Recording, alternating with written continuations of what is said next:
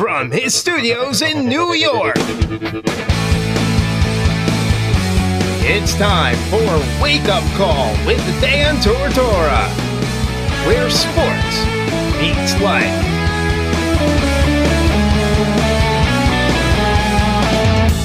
Here's your host, Dan Tortora.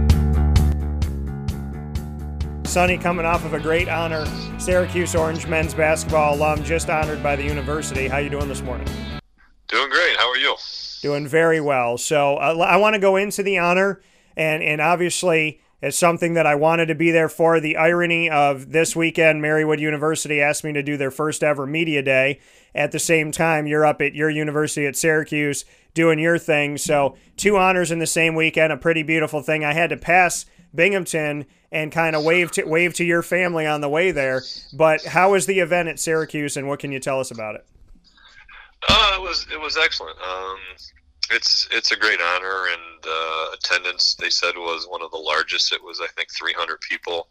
They invited some of the student athletes too, which was kind of cool.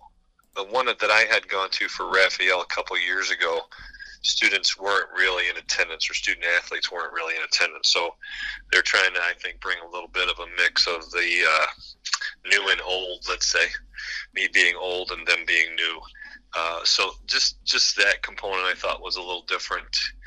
They put together a little kind of synopsis uh, photo or video of your career and then some of the things that they're recognizing you for and it's it's more an accomplishment almost for what you've done off of the competitive fields than what you've done on the competitive playing fields which I didn't really understand at the time because when I went to watch my teammate Rafael Addison get his Raph was one of the greatest players that I played with and Sue Ludwig got it from the female side, and she was one of the best female players I'd seen play. So I, you know, never thought I was even in that conversation, but I didn't really fully understand what the award was all about. So, uh, but getting back to what the event was, the event was uh, was pretty neat. The chancellors there, the athletic department, some of the uh, people that are on the boards there, and and the other honorees just tremendous. I mean, that was pretty cool to just to be around those guys, the Gronkowski family.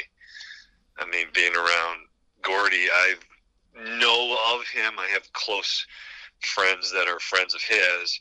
I didn't know him personally. You got to know him really pretty quickly. He's just a very affable guy, and then he's got five sons, and everybody knows Rob, and and he's got four other pro athlete sons, and they're just they're a they're a ball of energy, man. They're like watching, uh, you know, flying trapeze family. I mean, hmm. flying woman. Just it, it's fascinating. And, and, and, to Rob's credit, I mean, he smiled and greeted and people. Um, you just just wouldn't leave him alone. The poor guy. He's just there to kind of enjoy his father's award. And he couldn't have been nicer and more cordial. And uh, of course, I had to tell him I had to put a little plug in there that Buffalo Bills could use him if he wanted to come back because he looks like he's in great playing shape. But uh, he didn't go for the offer. But anyway, uh, it was a it was a neat event. And then Keri Potts, the volleyball player who has done remarkable things at ESPN, thirty for thirty. What she's done in her world, um, she is an advocate for women and, and domestic or, or, or sexual violence and especially overseas international violence so if you're an american and you get accosted overseas there is an organization that she's the president of that actually is there to help those victims and just, just what an inspiration I could, I could listen to her talk all night as long as they don't have to hear me she was great and then the edson family in, in honor of rob who's who had passed away, and yeah. I never put two and two together. I had always coached against Sue at a lot of AAU tournaments, and I never put those two. I didn't know her last name was Edson. I just knew it was Cornelius.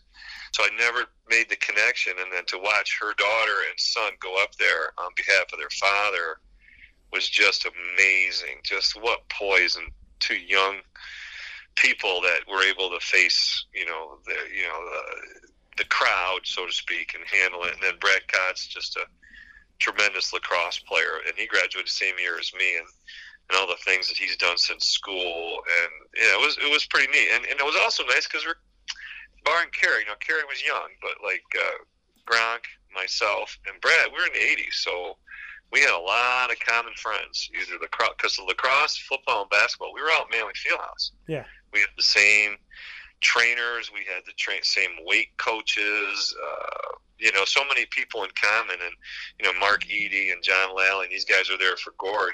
And Eddie Coban's a high school friend of mine, teammate of mine, and he roomed with Gord. So it just it just was such a common bond across these different sports. It was really cool. It was cool to be part of, and cool to see it. Yeah, you know, and, and for you to be a part of that, you know, and like you said, to to be included in that. I know you've always been very humble with everything, but you know, a letter winner of, of distinction. How how do you define that in your life, eh, being a letter winner of of distinction? What is what does it mean to you? Maybe how you connect it to what you've done, because as you said, you never thought you'd have that honor. So just just what you could take away from that name, and, and maybe what it means to you. Well, to me, uh, it's just it, it just blew me away. I mean, like I did not feel that that's something that I'm in that, uh, in that in that arena. But I guess with the way the, the award is viewed as, like I said, it's more it's more so your your life in totality, what you've done after college and what you've taken your education and what you've done with it. So I think the things they recognize me for the things that I've done both in my dental practice and the people that great people I work with some of the, the events and the things like Doctors with a Heart Day, where we treat people who can't afford dentistry for free, and we've done over 1.2 million dollars worth of free work over 25 years. To coaching basketball, to starting an AAU girls basketball foundation in, in, in Broome County area for 20 years, coaching varsity for 10, and and, I just think those those were the things that they they deemed were were of value and worthy uh, to to receive that kind of recognition. I always look at it like I just do what you should do. I, I never really look at it as anything that I'm special. I work with great people. I have a lot of people that share the same vision and it's just synergistic when you you surround yourself and you have those kind of people. Like you know i had great high school teams i coached. It wasn't because i was a great coach it's because i had great players you know? So uh, you know my high school coach said it all the time you can't make chicken salad out of chicken poopy you know? And yeah.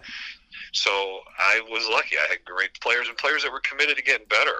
And you know and, and that's easy. You know it's easy when you have great players that coming from Sonny Spera here with us this morning, Syracuse Orange men's basketball alum, and obviously uh, since his career at Syracuse has continued to excel and do great things for you know uh, upstate New York and, and obviously in Binghamton and you know through the dental industry and, and so much more, and have always imparted your thoughts here on the show and been very real and honest and, and on, on any sport, not just basketball. So to look at both pieces of it uh, Syracuse football, you and I have spoken about this. Uh, I've had to talk about it this week. I spent all of Monday discussing the woes of, of Syracuse football right now because there are a lot of them, and it unfortunately, you know, has led to that you never like to see the firing of anybody, and it's led to the firing of Brian Ward, who whose numbers, you know, and, and I had uh, written a story about it, talked about it today and earlier on in the week of uh, Brian Ward's numbers being substantially worse the the longer he was a defensive coordinator in his career and the higher he went in obviously in Syracuse the worst numbers that that he had ever had giving up almost 40 points a game over 30 a game. So he gets fired this this this week over the weekend. He gets fired and I believe on Sunday. And so we're sitting here today. It's a bye week for Syracuse and Syracuse is 3 and 6 the teams that they've defeated Liberty has a better record at 6 and 3 Western Michigan is bowl eligible, and they're uh, six, They have six wins now. They lost to Syracuse. Holy Cross has got five wins. They lost to Syracuse. NC State, who defeated Syracuse, has had a very troublesome season. Uh, Pittsburgh is still vying for the opportunity to win the Coastal Division that Syracuse lost to. Florida State fired their coach. Syracuse lost to them. BC doesn't typically score close to 60. That was a loss. Maryland is three and six, same record as Syracuse, and they blew Syracuse out by 43. And obviously, Clemson does what they've done. So this has not been the season that I anticipated, fans anticipated. I thought six to eight wins with what they were losing and what they needed to build upon. But we stand here today with a three and six team that just fired their defensive coordinator, and now some people are looking at Dino saying, "Does this make sense?" How do you gauge what's going on? And a lot of the fans are saying, "Take it off the players and put it on the coach. It's one of the most penalized teams in the nation. He hired Brian Ward. This is on Dino. He talked about a player publicly quitting, and that was kind of unsavory to some people. How do you look at the current situation? Because it seems like Syracuse's water got murky very, very quickly to having success. I'm all in on Dino.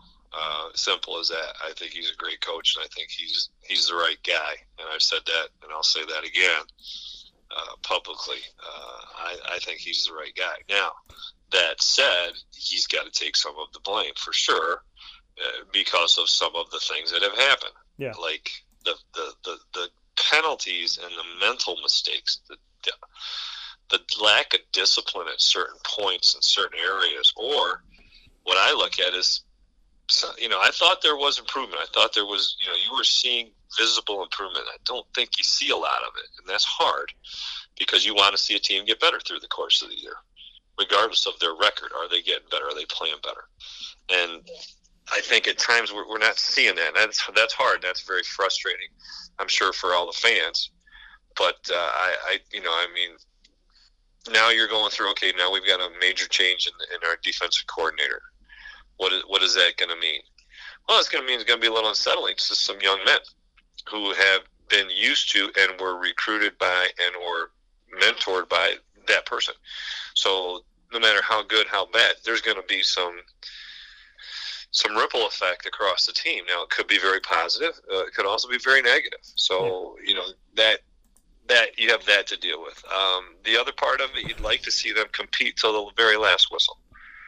Not not worry about the score per se, but you know you're fighting for every inch, every down, every every possession, um, sideline.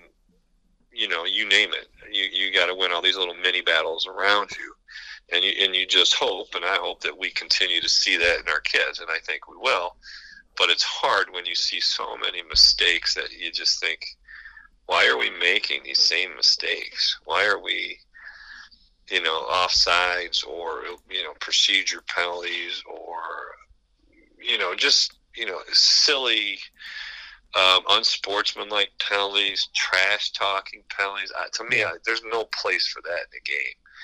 Now I don't know. That's frustration coming out. I don't know. I'm not going to make excuses, but that's hard to that's hard to watch as a, as a player and as a, as a fan. So hopefully they'll uh, they'll right that those things. And, and I know Dino's a disciplined guy, so uh, I think he's pretty straightforward. It's black and white in his book.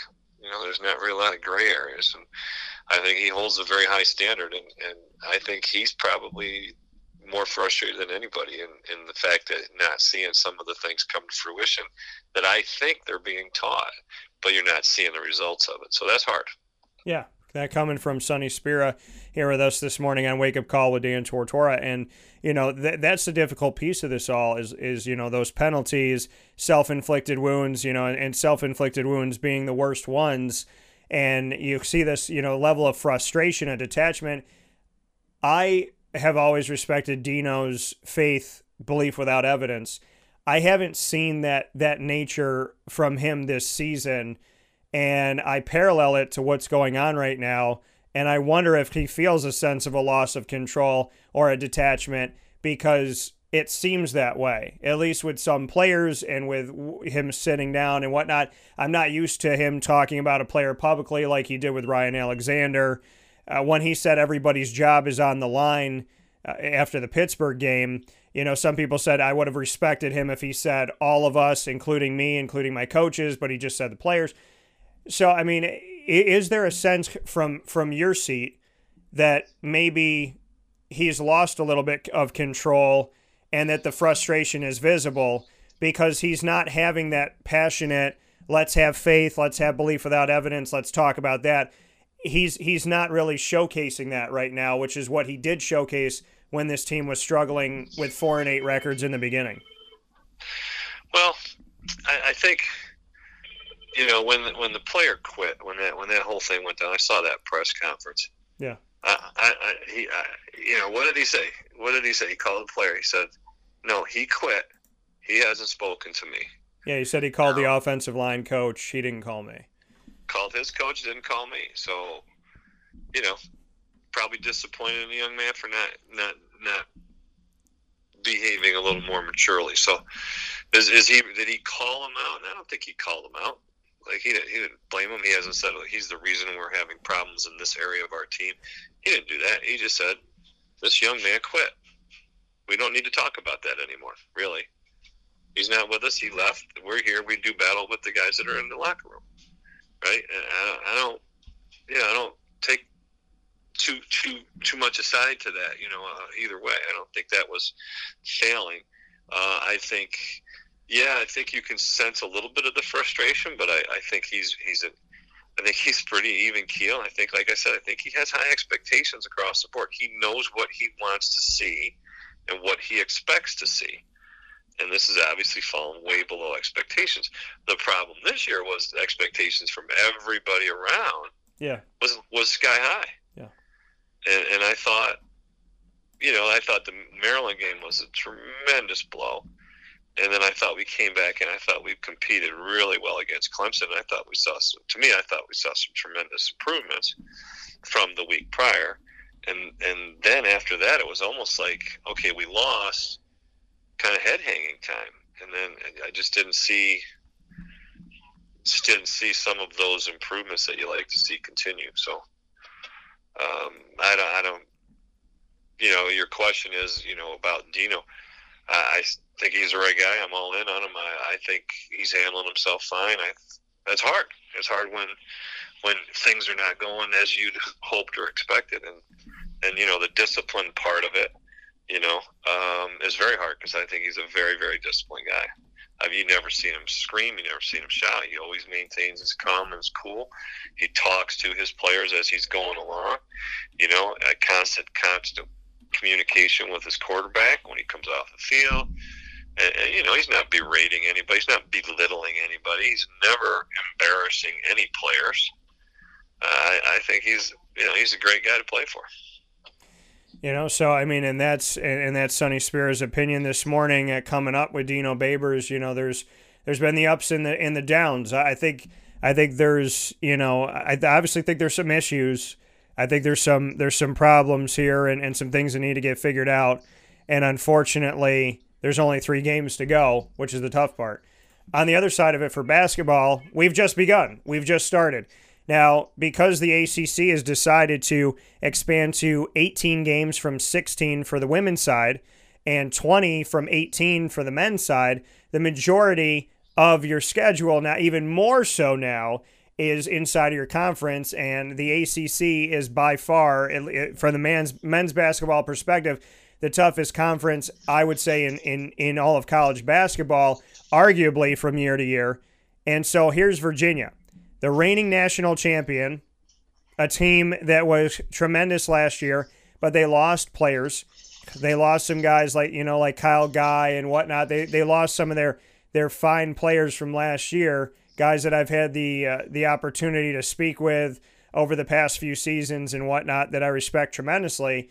So you see Syracuse have to start off their season with an ACC game against the defending national champions, who, albeit don't have some of their guys like Kyle Guy and DeAndre Hunter and Ty Jerome, but they still have Mamadi Diakite and they still you know they still have some players coming off their bench and, and things that they've been able to do and be successful with and, and some of those names that you know people should still know. And will become household names like like Mamadi and what he's been able to do. So this is the first game you got to play. The benefit of it, Virginia hasn't played anybody else. The downfall of it, it's Virginia, it's Tony Bennett. They always come ready to play.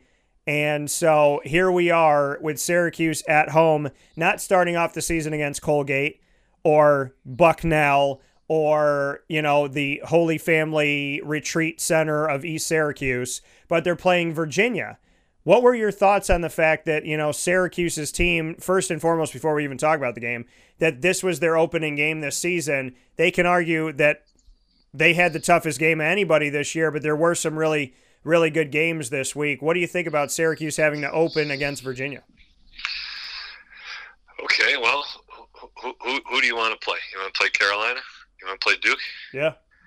You know, I mean, it's funny because I joke with Coach Boeheim. I said that to him. I said, Virginia, Coach, that's a tough start. He goes, Well, I guess it's a little better than Duke or Virginia, Duke or North Carolina. Kind of chuckled about it. His, his sense of humor. Yeah. That's true. You know, I mean, there's there's not an easy game. There's not an easy out. I mean, uh, I mean, I think the conference is loaded. I think it's the best basketball conference in the country, and it, it proves true. And, you know, teams don't teams don't uh, you know rebuild; they just reload, and uh, that's what happens. And uh, you know, we have we we have what well, we had two seniors in the backcourt. They're gone, so. But, but we're playing at home also, so that's a little plus. And we played. We had a you know some games in, in Italy and Europe where some other teams didn't have that. So we yeah. had the ability to you know make some things happen earlier or do some team things that I think should show and help us in the early going because we we got to find you know we I think we got to find our way a little bit in terms of where everybody's spots are I think and I think the lineup's going to be a little bit of a work in progress there might be some changes you might see some different guys where's their roles how are they fitting in and you know, and Syracuse is not losing, not used to losing any games early on because they're not playing the toughest competition. Yeah. So I, I think this just presents a different challenge. I think we got the best coach around to handle it. He's a Hall of Famer, been there 44 years. You know, well over a thousand wins. I mean, let you know, just like with Dino. I mean, trust the man, let him do his job. I think we'll be fine. But you know, it's a little disappointing at the end of the game, scoring you know 36, 34 points. What was it, 34? It was 34. Yeah. Yeah, 34. Tough to see that, but you know, when you only have two points 10 minutes into the first half 34 is really not that bad when you think about that part. yeah. But uh, it was a tough going game. It wasn't a well played game on either. And both teams defensively were solid. Yeah. You know, and they were just a little better than we were on the defensive end. So we held them to 48. So, you know, defensively, I think we'll be fine. I mean, he's proven that. It's offensively, we got to kind of find our way. And I think we got some great pieces. They got some great young players. And again, is he going to play seven? Is he going to play eight? Is he going to play nine? I think that's the thing the coach has to find out, and that's what some of these early games are to find out who can you count on, and things get a little shaky. Yeah. So. You know, you know, and that's the thing is, you know, to take a to take a look at you know this game and, to see it like you said i mean it's a great test for syracuse because that's one of the knocks on syracuse historically is they don't test themselves early and you know, this is your first game. This is coming out of the gate after your two exhibition games. This is this is a big test. I called it a football game because it was 48 to 34, and we know that Virginia's willing to hold you down defensively and can hold you down defensively. You know, uh, Butler's of old, you know, to hold you in the 50s, and Virginia to keep you 60 or below. So, I mean, th- this was obviously a good game, but, you know, neither team shot well from three point. Syracuse was 17.2%, Virginia was 16% but Virginia had 40% overall. So, you know, inside the arc, they were getting the job done and what they needed to do, where Syracuse was struggling inside the arc, 23.6%. Bad shooting night. That's not going to happen forever. Elijah Hughes was 4 of 14. Buddy Boeheim was 3 of 12. Jalen Carey was 1 of 6. Marek Dolezaj was 2 of 8. Quincy Guerrier was 0 of 4. Joe Girard was 1 of 6. You know, that was kind of the perfect storm. So, like you said, if you know defensively, which Syracuse lacked in last year, if the defense is going to be stronger and if we can see consistency there, we're not going to see nights. I would think where we're going to see Buddy three of twelve, Elijah four of fourteen. You know, I mean, th- this was the perfect storm where five, six guys just couldn't get anything to go in the basket, and I don't think that that's something that we're going to see go throughout the season. So if this defense can be a positive to build upon from this low scoring game against Virginia, knowing that Joe Girard will turn on and Buddy will turn on and the jitters for the freshmen will go away and this, that, and the other, then I think, you know, this could be a successful team because if they were to get some of these shots to fall, we're talking about a, a different game. So I guess the positive I take away from this is I would expect these Division One gentlemen to not have this bad of a shooting night consistently. Oh, there's no question about it. And then you just got to find find their rhythm and and the offense. You know, it's it's not a you know it's not a cookie cutter offense that Syracuse runs. It's a very free, loose interpretation of what they can do, and it allows guys to be very expressive in, in their game. So now it's finding that right mixture of when to do that. You know, when to pass, when to go, when to shoot, when to go, that kind of thing. And and you know, hey, Virginia's a tough defensive team. I, I can't remember last time I saw a Division One team shoot you know make 34 points in the 40 40 minute game. Yeah. So a lot of that's on Virginia. So you know, give credit where credit is due. I think we'll be better, and and no doubt about it. But you know, we've got some things to work on for sure. Yeah, absolutely. And so it's one game fans. So everybody that said, "Oh my God, football's over. Let's go to basketball." Oh my God, basketball's over. I'm going to jump off a bridge. Let's all tailor it back here a little bit. Syracuse has a game coming up this coming uh, Wednesday against Colgate on November 13th. They'll face off against them at 7 p.m. in the Carrier Dome, and then they'll be at the Dome over the weekend against Seattle, and then they'll be against Cornell, Bucknell, Oklahoma State, Iowa. All those games are at home until they go on the road at Georgia Tech and so on and so forth. So some good time games coming up, you know, and obviously we're going to get to see this team. We got to see the bench be uh, pretty much all the four out of five of the freshmen. John Bol Ajak didn't play in the game, but you know we got to see the everybody, you know, for the most part, get experience from the freshman class, which is good. And honestly, I think for now, like you said, how many is Jim going to play? I think Boeheim at the moment is going to potentially maybe do what he did in this game. If he was willing to do it against Virginia, I think he'll do it against Cornell and Colgate, is to let his bench be his newcomers and just see what they can do. Girard played 22 minutes, Quincy played 13. I think that this is a nice litmus test to have all these games before you get into ACC play to really get a feel for who your guys are and get a feel for your starters and then mix and match as you see fit. Yep. That's what's going to happen. That coming from Sonny Spera. Clean as that, clear as day. Letter winner here. He's a very humble individual, but I'm going to congratulate you and I look forward to seeing you soon. Hopefully, you and I can can catch up. I feel like it's been long overdue, and as always, I appreciate you being a part of the show. Dan, thanks for everything. As always, appreciate you. I'll talk with you soon. Take care. Take care.